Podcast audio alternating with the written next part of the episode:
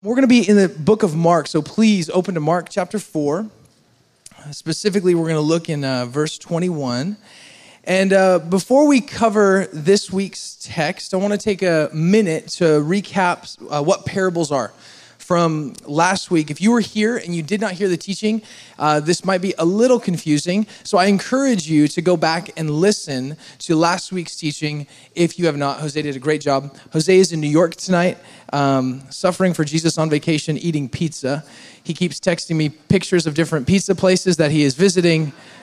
So make sure to give him a hard time about that when he gets back. Uh, but listen to that podcast. And um, I want to just go over real quick what parables are. And they'll be on the screen so you can write them down. But before we jump into the text, just to get our minds and our hearts in the right place, uh, the first thing is uh, parables are kingdom stories. Um, they are stories about what God is like on earth and what it's like to be a part of his kingdom, uh, which we find out is not always easy um, or desirable. Uh, the second thing is that parables, um, they're not just illustrations as we read through them, they're also invitations. Parables are God's way of inviting you and I into what He's doing in the world around you and I. Uh, the third thing is uh, Jesus is talking to two different audiences here. And it's important for us to understand that when there is a parable going out, it's not just to one people group, those who know Jesus or those who do not those who belong to Jesus and believe his teachings and those who are opposed to him. Now, the followers of Jesus had um, insight and they had understanding to what this really meant. Um, and non-believing, non-believing people, they were nothing more than riddles that were kind of left unsolved and misunderstood. But the main point of a, of a parable, and the main point I want to make, is that parables are not about us. And it's really important you get that. It's easy to read the scriptures and say, oh, this applies to my life in this way, and that means something about my neighbor. And, and sometimes it really does. But they're not about you, they're about Jesus and his plan for the world around us. So, with that in mind, before we jump into this passage, Mark chapter 4, verse 21, I'm going to pray for us. Is that okay with everybody? Yes. And if you're confused why I'm using a pulpit, it's because it's practical and we're going to try to bring them back, okay? We just want to try to meet everyone's, we want to make everyone comfortable. If you're used to pulpits, there it is, all right? We're going to pray. Jesus, thank you so much for the gift of your word. We thank you for the fact that you've given us this gift, not only of life in your spirit and salvation, but also your word that is tangible. We can grab it. And your word says to us clearly that when we read, when we obey, when we follow what is in your scriptures, we have life and we have life abundantly. So I pray tonight for those of my friends who are here who have not yet maybe experienced some of the blessing of that life abundant, we ask that you would speak to our very hearts, rearrange our minds. I pray specifically that you would give us a fresh perspective and you would just uproot some of the things that are unhealthy in our life. Please uproot the things that are distracting, the, the thought processes that are not helpful, that are destructive. And I just pray for amazing radical obedience in myself and in your people. So, God, we thank you for this time. We ask for your blessing upon it. In your name, everyone said, Amen. Amen. Mark chapter 4, verse 21 says this He said to them, Do you bring a lamp to put it under a bowl or a bed? Instead, don't you put it on a stand? For whatever is hidden is meant to be disclosed, and whatever is concealed is meant to be brought out in the open. If anyone has ears to hear, let him hear. Consider carefully what you hear, he continued. With the measure you use, it will be measured to you, and even more. Whoever has will be given more. Whoever does not have, even what they have will be taken from them. He also said, This is what the kingdom of God is like. A man scatters seeds on the ground. Night and day, whether he sleeps or gets up, the seed sprouts and grows. Though he does not know how, verse 28 all by itself the soil produces grain first the stalk then the head then the full kernel in the head as soon as the grain is ripe he puts the sickle to it because the harvest is come again he said what shall the kingdom of god be like or what parable shall i use to describe it it's like a mustard seed which is the smallest seed on earth Yet, when planted, it grows and becomes the largest of all garden plants. with such big branches that the birds can perch in its shade. With many similar parables, Jesus spoke the word to them as much as they could understand. He did not say anything to them without using a parable, but when he was alone with his own disciples, he explained everything. To gain a better understanding of what's happening, um, I want us to look at some of the specifics in these parables. Obviously, this is a big story. There's a lot going on here, and we're going to dissect it. Um, but to get our, mar- our minds and our hearts in the right place, I want us to look at a, a couple things. Why is Jesus, first of all, using long stories to explain his kingdom? Um, my estimation on it and what others think is because most great things in life take more than one sentence to describe. These stories that we're reading are loaded with meaning. Um, think of love songs. Anyone have a love song? Anyone, anyone have that? Like we're a couple and we have a song. Anyone have that? Be honest. Let's be real now. We, we will be judging you. That's okay. Yep. Uh, two people. That's half of you are lying. Half of you are lying. Um, if there weren't three to four minute songs of poetry, there might be a lot more single people in the world because what, what would you use to express your love? Oftentimes people say, This is my song, girl, and this is, this is what you mean to me. And then they break out a Boyz II Men song or something like that. If you remember what that, if you don't know what that is, that is that's sad, and you should probably be in the kids area. Um, but could you imagine a four minute song of You're my girl, you're hot, you're my girl, why not? Because you? Unromantic. It really doesn't capture a woman's heart. As a married man, I know this for sure, but if you're not married, it doesn't work. It's not, it's not good. No, it takes many words to describe the deep and important matters of the kingdom and the heart. Or here's another thought. Um, what if someone asked you to describe what your spouse means to you in one sentence? I mean, if you're married here, that would be incredible. It's hard to truly describe what a person really means to you, especially a spouse, with just one sentence. And some of you might be here and say, um, I only need one word torture. And if you're here, we want to pray for you and we want to help you. So come find us afterwards, okay? But if you're here tonight, um, it takes time. And most great things in life take more than one sentence to describe. And so Jesus is using these parables to say, hey, I can't just give you one sentence. It's a big ordeal, it takes a lot of thought. I need you to understand. One more thought on the parables before we jump in too deep. Um, when we grasp God's kingdom, we will be truly living. The whole point of this parable is Jesus keeps saying, hey, the kingdom of God is like this. The kingdom of God is like this.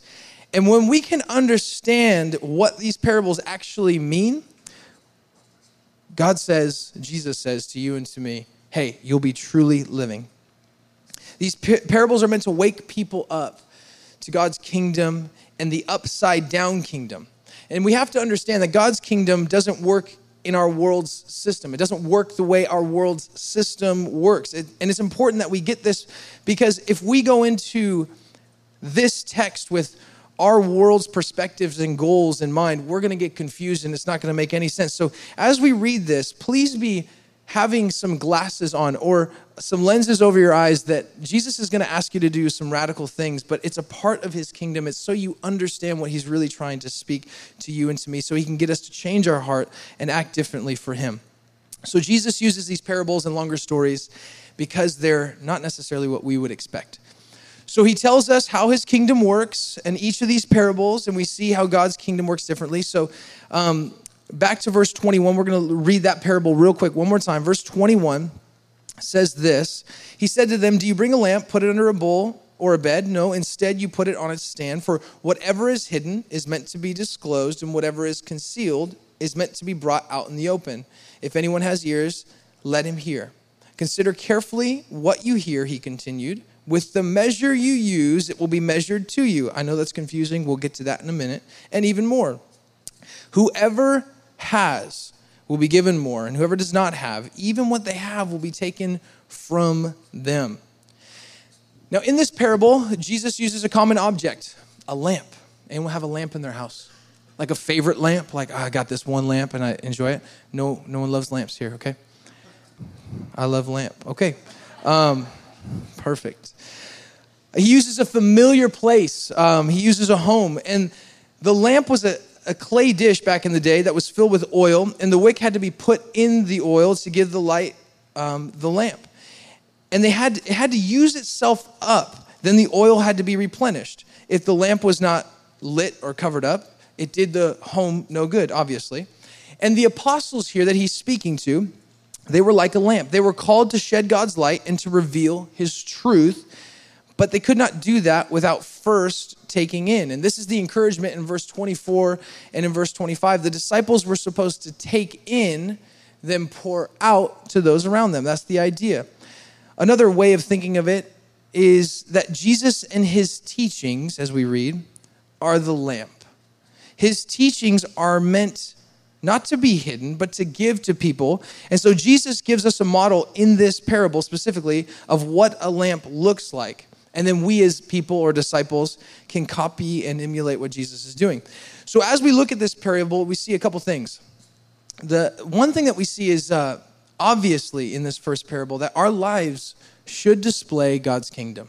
Listen, if you are not taking notes, I encourage you to write that down. And if you are taking notes, definitely write it down.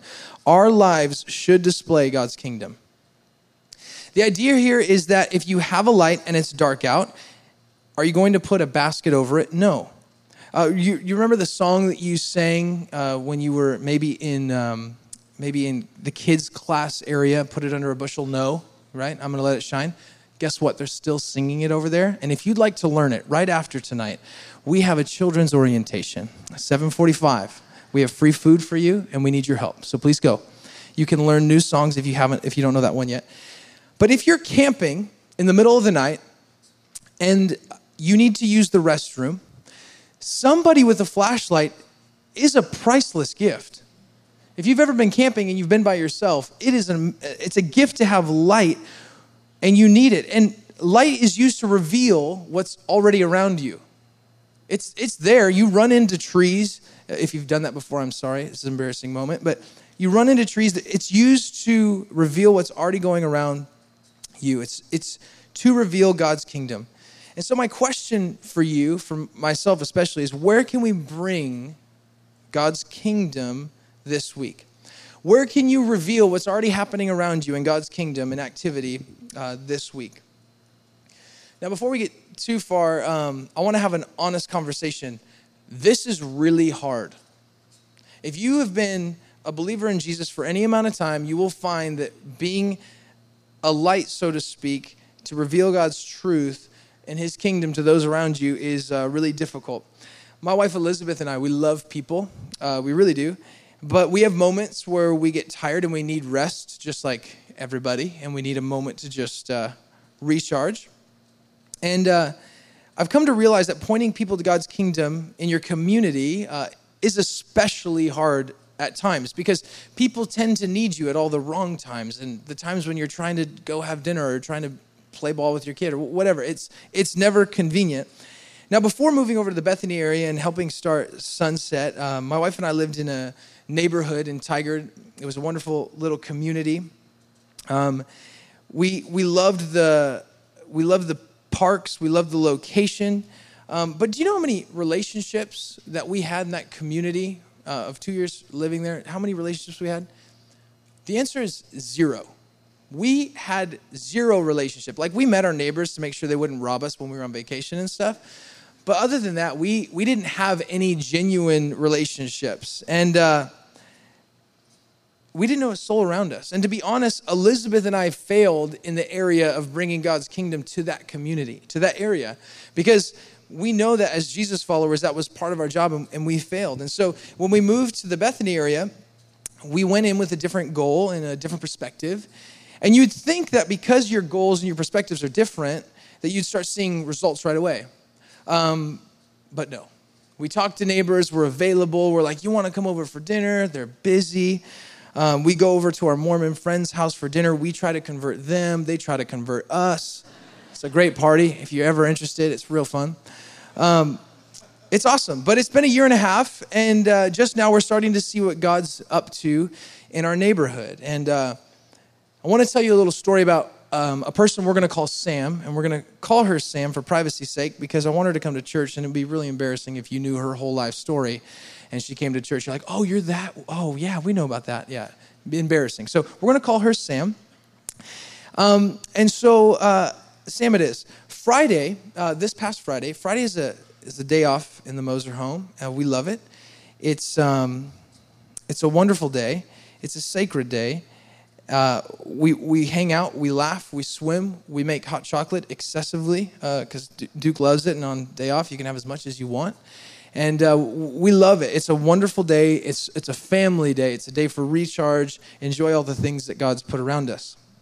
And uh, this past uh, Saturday, uh, last night, I did a wedding for a wonderful couple who just got married, um, Steve and Aubrey Tate, and uh, which meant the rehearsal dinner was Friday at around uh, six o'clock. So I got home at around uh, seven thirty p.m. Put the kids to bed, prayed with them, went downstairs um, to have a lovely meal with my wife, and no sooner than uh, we sat down for dinner, I got a call from our neighbor Sam.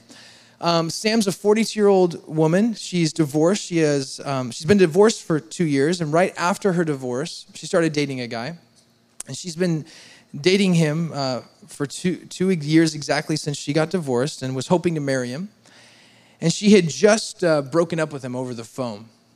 And so she calls me, and I see that our neighbor is calling, and that's kind of interesting anyway. So I answer, um, and she says, "Hey, hey, can I come over?" And I'm, and I'm thinking, no, in my head.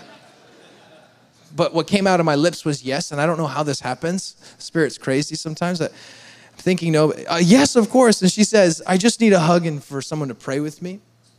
And uh, Sam knows Jesus, but in her words, she hasn't been walking with Jesus for a long time, and uh, she heard that I was a pastor, which is not a good thing in a community because people are either really pumped that you're a pastor or really not pumped that you are a pastor. So we try to keep that on the DL as much as we can.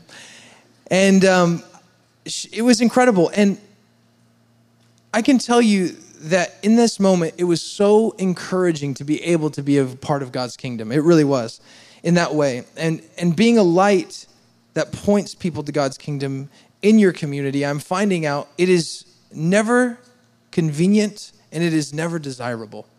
It's always at the wrong time. My wife made a beautiful meal. I was like, oh no, we're not doing anything. We're shoving food in our mouth as fast as we can. Like, you do the dishes, I'll keep eating. She's like, taking my plate away. Why I have food? I'm like, no, I'm gonna eat that. No, it's done. Clean house. We have to have it clean. Okay. Um, so moving moving on. Sometimes it's inconvenient, and sometimes, like me, you have to fail first to actually do it. But the point is not if you fail or if you succeed. It, it's are you being a light to reveal God's kingdom in your community, in your job, in your life. And so we listened to Sam's story. We prayed, and now we have a new friend that we know will call us if she needs anything. And I want to encourage you, um, as I was encouraged and reminded this week, uh, to ask God to give you opportunities to show His light to the people around you. And then when He gives them to you, please be willing to do it. Be obedient. When he says, talk to that neighbor that drives you crazy, talk to the person that keeps um, their garbage cans out for days at a time and nobody, I don't get it. They just won't put them away. It's not that difficult. Have grace on those people, love those people, whoever they are. And so that brings us to a couple thoughts. A couple thoughts before we, uh, before we keep going. Uh, first thought on this parable in God's kingdom, it's not always about what you get so much as it is about what you use. In God's kingdom, it is not about what you get so much as it is about what you use. Um, Jesus says, with the measure you use, it will be measured to you. And in the Greek, it sounds even more confusing. It says this um, in the Greek, it reads, The measure you measure will be measured. And because of the emphasis on what you measure, it best reads the measure with which you measure out, it will be measured to you. If you're confused, join the club, all right? Here's what Jesus is simply saying the people who give the most will have the most. Listen, I say this again. The people who give the most will have the most. As we talked about, God's ways, his upside down kingdom is different.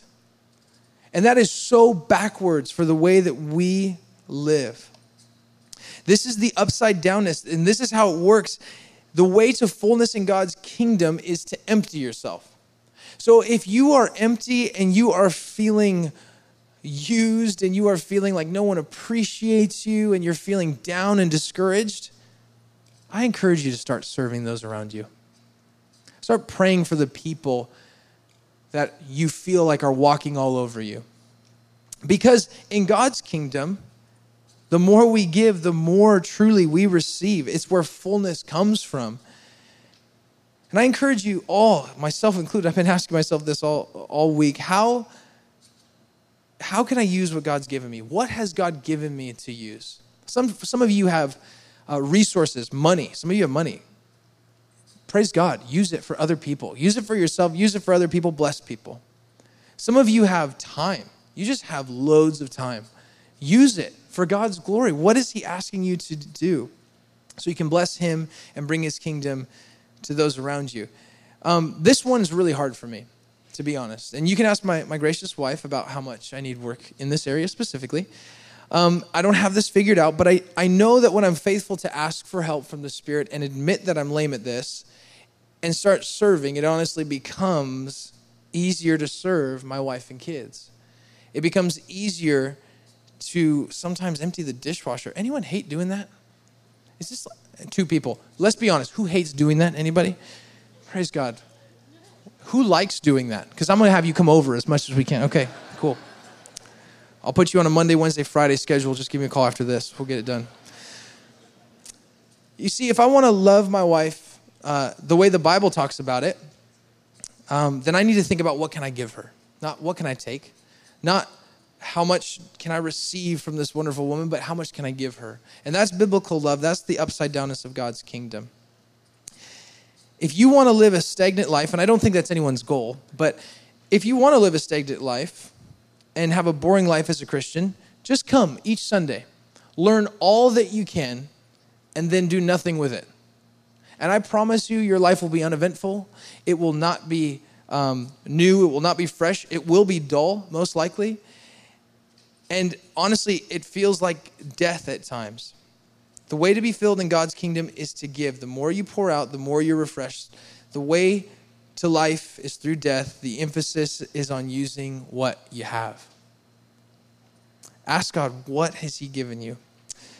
Um, I love Joshua, Joshua chapter 1. I'm going to read this to you. If you turn there, you can. Joshua chapter 1, verse 8. Maybe you know it. Take a minute to turn there. But if you want to be successful, you have to start serving. You have to humble yourself. And I love uh, Joshua chapter 1 because it just gives us an insight of what we're supposed to do. I encourage you underline this verse. Make a mark of it as you're turning. As you're turning, look to someone and say, "You look good tonight." Great. That's great. And turn to the other person that was obviously your second choice for some weird reason and tell them they look good too. tell them they look good too.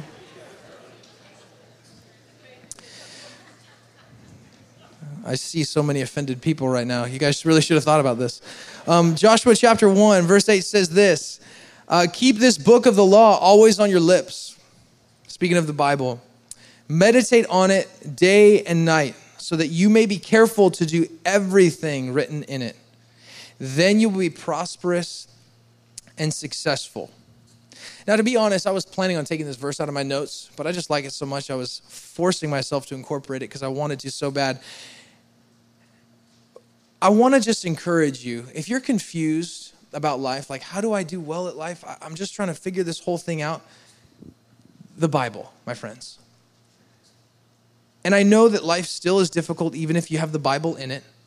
But when we are faithful to stay in God's word, to meditate on it, to think about it, and, and most importantly, to obey it, the word and the scripture is so clear life is prosperous and successful. And that is not just with financial things, my friends. That is not just with stuff. That's with life. That's with stuff that money can't buy, with experiences, nothing experiences can buy. What we see is that being stingy, it leads to, to poverty, it leads to depression. Where in your life, where in my life, can we start giving? Think about that. I encourage you, write one thing down. Your goal for this week, write one thing down and do it. Where can you start giving? Maybe that's waking up in the morning and not being a grump to everyone around you. Maybe that's just saying hi, all right? Just one word. My goal this week say hi to someone in my family, all right? Do that if you can. The second parable, we have verse 26 uh, through 29, real quick, says this. The second parable that we see here, uh, he also said, This is what the kingdom of God is like. A man scatters seed on the ground night and day. Whether he sleeps or gets up, the seed sprouts and grows. Though he does not know how, all by itself the soil produces grain, first the stalk, then the head, then the full kernel in the head. As soon as the grain is ripe, he puts the sickle to it because the harvest has come. The second thought here is there's a farmer. And while the farmer sleeps and rises, this seed that Jesus is speaking of, it grows all by itself. The word in Greek uh, is automate, which is literally means automatically, meaning without human effort. This seed grows even when the farmer's asleep and not doing anything. And even though he can't see it happening, it's still growing beneath the surface. And the growth of the seed isn't directly dependent upon the work the man does. Whether he sleeps or gets up, God's still working. I love Psalm 121, verse 4. It talks about God not sleeping. If you're wondering what he's up to while you're sleeping, he's getting a lot of stuff done, all right? Which leads us to our second thought. Um, in God's kingdom, it's not about the work you do so much as it is about who you work for. Again, God's kingdom is not about the work you do so much as it is about who you work for. At the center of uh, God's kingdom, there's a king, and the king is always on the move, and he's always at work in the world. He doesn't sleep. He doesn't grow tired. He doesn't grow weary like, like we do. He's always growing his kingdom. And for those who struggle with the Messiah complex at times, meaning you think that the world will only move forward if you are uh, helping it move forward, you're thinking that the world will stop if I don't get up and try to help the world turn on its axis for whatever reason. And if you're here and you're suffering with that, um, God's word says that's ridiculous. Because just how God's it's just not how God's kingdom works at all. We don't grow God's kingdom. God grows his kingdom. We do, however, get to be a part of this. And for that, I am really thankful. God grows his kingdom, he grows his church. Uh, 1 Corinthians chapter 3, verse 6, I'll read it to you. Uh, Paul speaking here says, I planted the seed, Apollos watered it, but God has been making it grow. And I think that sums it up. He's speaking of the church there specifically. He's saying, man, sometimes I planted seeds, sometimes Apollos watered the seed, but you know what? We're just we're just throwing stuff in the ground, we're throwing water on it, and God's doing the work. And and that is an exact example, I believe, of this moment, of this of this parable. If you want to be used by God, be a faithful man or woman who plants seeds and then waters them. Or, or better said, be a person who has a kingdom presence in your community or job. Where can you water or plant seeds? Um, each day you have a decision to make. We all do. And either you'll be a part of God growing his kingdom or you won't. You choose. Today you can choose that, tomorrow you can choose that. But even if you don't, he's still going to grow it without you. He doesn't need you. Some of you are thinking, oh, that's so painful. Yes, you heard me right. He does not need you. And I hope that brings peace to some of you tonight. Because some of you are running around crazy thinking that the world depends upon you and your activity. And I promise you, you are important and you're wonderful, but you're not as important as sometimes you think you are. I'm not as important as at times as I think I am. And I want to remind all of us, myself mainly here, that Jesus is going to move with or without you. You get to be a part of it, and I encourage you to decide to be a part of it. Um, to be honest, in my opinion, this passage is about trust mainly. Uh, we want control. We want to grow the seed in our own timing, in our own way. Uh, but being a part of God's kingdom and the upside down nature of it means that you hand over control. It's completely the opposite of the world. We are all in a need of control, and all of us have different needs for control in different ways, whether that's emotional control or physical control. Or, or control of your job or your timing or where you move or money, whatever. We all have control issues in different ways. Um, and and my wife and I had this uh, had the situation of losing control or, or, having to give up control to God rather in a in a unique way. Um, has anyone ever been pregnant? I haven't. Um, to be honest. I know, I know, it's pretty obvious. Um, I remember my wife and I decided to start a family at the ripe old age of 22. It's okay, you can laugh, I know. Uh, about, about five months into uh, our first pregnancy, um, my, my wonderful wife started going uh, into labor. Um, and I was in Sunriver on a youth retreat, and she had already headed home uh, early because she had a job and she was working. So I was in Sunriver, and I get a call from my wife telling me that she thinks she's going uh, into labor. And to be honest, my heart absolutely sank. I mean, you can imagine. And uh, five days earlier, we found out that we were having a baby boy. So you can imagine the emotions. We find out we're having this baby boy. We're excited. This is incredible. Praise God for this. She's going into labor. Um, and so Elizabeth calls her mom, and she met her at the hospital. And when she arrived, the doctor had said to her, um, it looked like she might be going into labor, but they weren't completely sure. And if she was going into labor, she wasn't far enough along. And the doctor said if she was to go into full full on labor, that she would not be able to keep the child. There was nothing they could do to stop it. The the drugs to stop labor were too strong, and and if she delivered, he would obviously uh, not make it. We'd lose the baby. And to say the least, like we were we were devastated. I mean, we're 22. We think we yeah, it's time to start a family. 22. Let's do this. And they sent us home and told us um, that all we could do is wait over the weekend. So just go home, hang out. And we're like, are you joking me? We're gonna sit on the couch while this happens? Like, it was so overwhelming at the time. And so uh, my my beautiful wife, she was on strict bed rest for the weekend. And if you know my wife, this is not a good thing she loves accomplishing things. It's one of the biggest blessings to me in my life. Um, obviously, I received that gift. And she loves accomplishing things. So, strict bed rest was not an ideal situation for her in any uh, way or stretch of the imagination. Uh, so, we called everyone we knew to pray. Uh, we went to the elders and had them uh, lay hands on her, anoint her with oil, pray that God would just keep this little baby in, stop this from happening. And so, we went to the doctor on Monday and nothing had progressed the doctor said to us uh, that you're safe for one more week. And uh, this was kind of the weekly practice for five more long, torturous months. And for those five months, um, Elizabeth had to be on strict bed rest. Talk about giving up control. Talk about me making dinner. I learned to clean things that I didn't even knew existed, my friends. It was a troubling time, it was a dark time. I'm glad we're over it. Babe, thanks. Thank you for all you do. Oh, man. And this was a weekly practice. Go to the doctor, see if anything progressed, and trust God. And hope that He would, by His grace, allow this little one to be born, that this little one would actually make it here. After a lot of prayer, a lot of tears, and a lot of trust, uh, Duke was born. One day past his due date. And if you've met Duke, you know uh, the world is a better place with him in it. Uh, I think God knew that. I'm obviously biased because I'm his dad. But God has a great plan for that boy. I know it. He got saved uh, two Saturdays ago.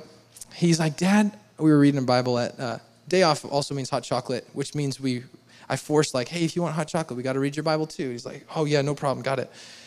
We definitely trick him into it. But he keeps wanting to read the story of Jesus on the cross, and we're like, why are you always wanting to look at these pictures of this guy with all these cuts? And then he asks, like, how did he get these cuts? I'm like, well, these guys hit him. Why did they hit him? I, they were being mean. They just wanted they wanted to hurt him because he was they thought he was lying, but he wasn't lying. Why was he lying? Jesus shouldn't lie. I know, like, this is my life right now, and. And he goes, I was like, well, he had to die so we could be saved and, and, and be Christians, which are like little Christ. Like we walk around and we can like that's why we serve our neighbors. That's why we love people. And then he goes, he goes, well, Dad, I want to be a Christian. I was like, all right, Elizabeth, get your iPhone out. Let's go up to the room right now. You're going to videotape this moment. And, uh, and he received Jesus in his heart. He still doesn't obviously know all the details of it, but he loves uh, telling me that he's a Christian. And he usually every week goes, Hey, Dad, am I still a Christian? Dude, it's stuck. Yeah, you're still a Christian for sure. Um, man, I love, um, at the age of 23, my wife and I had to learn, uh, whether we wanted to or not, that God was in control, complete control. And there's nothing like those moments to help you remember that you can't do anything about this. There was no drug, there was no person, there was no thing that could stop this from happening. And, and as a husband, I'm just like, what are we going to do? I'm just, I'm so frustrated. You can't do anything. And you're so, so weak at times. And God says, no, hey, in my kingdom, it's about handing out over that control in every way. The last parable we see, let's read there real quick. Uh, verse, verse 30. I love this, this parable. This is a classic parable. I'm sure you've heard it before, but, but listen up. Again, he said, What shall we say the kingdom of God is like? Or what parable shall we use to describe it? Is it like a mustard seed, which is the smallest of all seeds on earth? Yet when planted, it grows and uh, becomes the largest of all the garden plants with such big branches that the birds can perch in its shade. With many similar parables, Jesus spoke the word to them as much as they could understand. He did not say anything to them without using a parable, but when he was along with his own disciples, he explained everything to them. If I were to take a, a mustard seed out of a bag right now and, and show you, uh, you wouldn't be able to see it. I don't know if you've seen a mustard seed uh, when they grow, obviously quite potent, um, but you can't see it. And, and that's, that's the point at the start, a mustard seed is the smallest seed, but in the end, the scriptures say it becomes the biggest plant in the garden. Jesus says, This is how my kingdom works. Last thought on, uh, on the kingdom of God today. Uh, last thought. It's not about starting big so much as it is about starting small. In the kingdom of God, it's not about starting big so much as it is about starting small. Or you can say it this way God's kingdom is not about being great as much as it is about being faithful. It's not about being great as much as it is, it, it is about, excuse me, being faithful.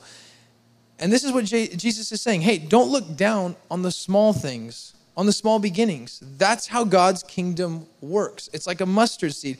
We see this all the time. God's kingdom starts out small, but we want to start big, right? We want mass revivals, we want flashing lights, we want hype, we want momentum.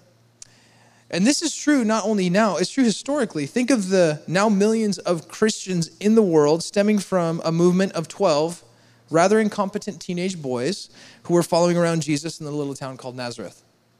It started small 12 guys hanging out, millions of people following Jesus today.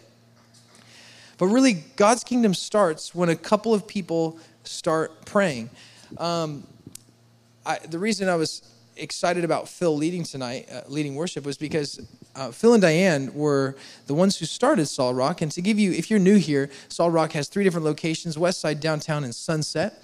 And uh, you know how Solid Rock started? It started with this couple sitting in the front row here saying, Jesus, we'd like to lead some of your people someday. Show us how that works. Show us when. And and I, I, love this. And, and I was talking to Phil last week, and I was asking some questions like, how long did it really take from the time you felt called to start Solid Rock to the time it actually started with like it was an actual church? You know how long it was? Five long years. From the time they felt that on their heart, Jesus, we, we feel like we're supposed to start a church somewhere. If you'd have us lead, wonderful. How long? Five years. And you know what? It started out really small. It started out with a few people, a prayer meeting, then in a school, and then in a cafeteria. And then, if you were over around that time in, in, in the G building, if you don't know what that means, I apologize. We're not gangster, we're just, that's what it was called. And then uh, we had we had the T building, which is now West Side, and then we're like, oh, let's start the way. And then there was a college movement of, of students, of just thousands of college age students. And then we're then Jesus said, hey, why don't we start downtown? So we started downtown, and then he said, start Sunset, and now we're here. One couple said, Jesus, show us. If you'd like us to shepherd some of your people, we'd love to do it.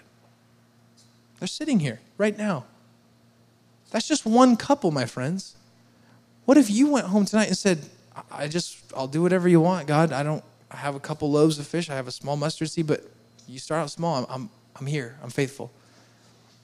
May I encourage you tonight, don't miss out on the blessing that God has on your life. But most often, the kingdom starts with little things, and we know that. It starts with maybe doing your homework well unto the glory of God, not failing your classes. Try that one. It starts with forgiving the person who wronged you last week and hurt your feelings, and, and maybe you just need to, to forgive them. The kingdom starts when you and your spouse start praying for your kids. It starts when you come clean about a lie that you told someone earlier this week. It starts with a little tiny mustard seed. It's about being faithful. You know, to be honest, in my own life, um, I was not pumped about being in ministry. That was like not my idea. That was not my call. Like standing up here was not like, man, one day I'm going to do that. Like that was not it. That was not the plan at all. And I didn't start off by teaching the scriptures on the weekends. I, I started out hanging out with uh, middle schoolers. Anyone have a middle schooler or is a middle schooler in this room? Please raise your hand so I can see you. Okay? We're going to pray for all of you. It's an interesting age, middle school, and uh, you don't realize that until you're encouraged to lead them and teach them the Bible and stay in a small room with them and all the different odors that might come about for hours at a time. And you really learn to cling to Jesus. You really do. And um, I remember my job was uh, to love middle school students and to clean and to be responsible for unloading and loading the trailer and uh, anything that needed to be done. I mean, there's literally a spot on my job description that said, and anything else that needs to happen, eh, all, all other duties as assigned. So that means they can ask you to do whatever, and you're like, oh, yeah, I got to do it. So, wonderful opportunity to learn to be faithful. It starts in God's kingdom, the way to up is down. It really is. And tonight, I want us to end by reading a verse that I believe really helps us know how to live in this upside down kingdom in a very uh, practical way. And uh, we're going to throw it on the screens. It's James chapter 4. Um, it's 10 verses, but I want to read it to you because I believe this passage of scripture really helps us understand practically what it is like to be in God's kingdom, not our own, not our own world's ways. And I encourage you this week, read through this. Don't just read it now, read through it. And um, we're going to throw it on the screens, but I'm going to read it to you. So please follow along if you can. It's just powerful, wonderful verse. James chapter 4, verse 1 says, What causes fights and quarrels among you? Don't they come from your desires that battle within you? You desire, but you do not have, so you kill. You covet, and you cannot get what you want so you quarrel and fight. You don't have because you do not ask. When you ask, you do not receive because you ask with the wrong motives, that you may spend it on what you get on your pleasures. You adulterous people, don't you know that friendship with the world means enmity against God? Therefore, anyone who chooses to be a friend of the world becomes an enemy of God. Or, or do you think the scripture says without reason that he jealously longs for the Spirit he has caused to dwell in us, but He gives us more grace. That is why the scripture says God opposes the proud, but shows favor to the humble. Submit yourselves then to God. Resist the devil, and he will flee from you. Come near to God, and he will come near to you. Wash your hands, you sinners, and purify your hearts, you double minded. Grieve, mourn, and wail.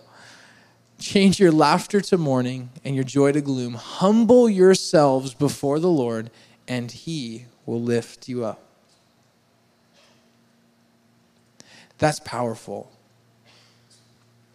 As I was praying uh, for this teaching this weekend, I'm praying for all of you this past weekend. I asked Jesus if there was anything specifically that I was supposed to share with this community, with this people and just in general, asking the Spirit, is there anything we need to hear? What do you want us to hear? Obviously, your scriptures are powerful, but is there anything that you want um, me to share that, or, or, us to know that you're, you're up to?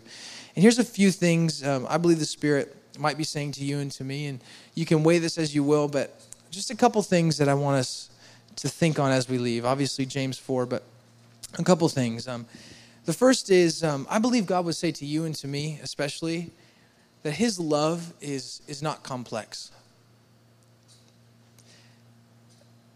One more time. I believe that we need to remember that God's love is not complex. This is not crazy, as crazy as we make it at times. It's not. God says, I love you, I forgave you. That's that. You say, but God, I've got the. No, that's that. Eh, but I did. I know, but, but that's that. My love's not complex. I'm not trying to confuse you. God's not trying to confuse you. He's forgiven you. His love's not complex. The second thing is, I believe God has great plans for every single person sitting in this room. And I mean great, incredible, wonderful plans.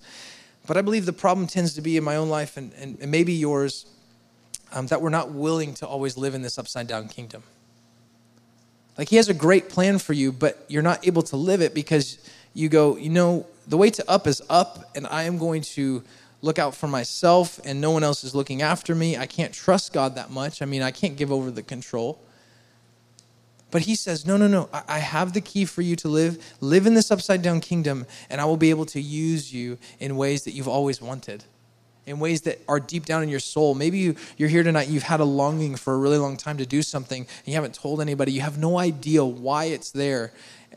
But, but God's put it there, and you're like, How do I access this life? How do I access this desire? I believe one of the keys, my friends, tonight is, is living in the upside down kingdom that, that Jesus describes to us. And the last thing for you and for me as we leave is um, don't try to impress God out of obligation. Do it because there's a deep welling in your heart to love and serve Him. Don't try to impress God. Don't try to pray because it's just the right thing to do. Do it because you love Him and because He loves you. He really cares for you. And I want to encourage every single person tonight, no matter what walk of life you've come from, no matter what you are brought in tonight. Some of you maybe were arguing with your spouse on the way here, the kids were going crazy and stuff was going nuts. I mean, life happens, and I know you're coming here, you're sitting down, you're listening to this, and I know this will hit everyone in a different way. But I promise you, if you will cling to God's word, as Joshua 1 tells us, and you will commit to living in this upside down way, I promise you, Jesus will be able to get to your heart. He'll rearrange it and He will bless you. Amen. Amen. Pray with me.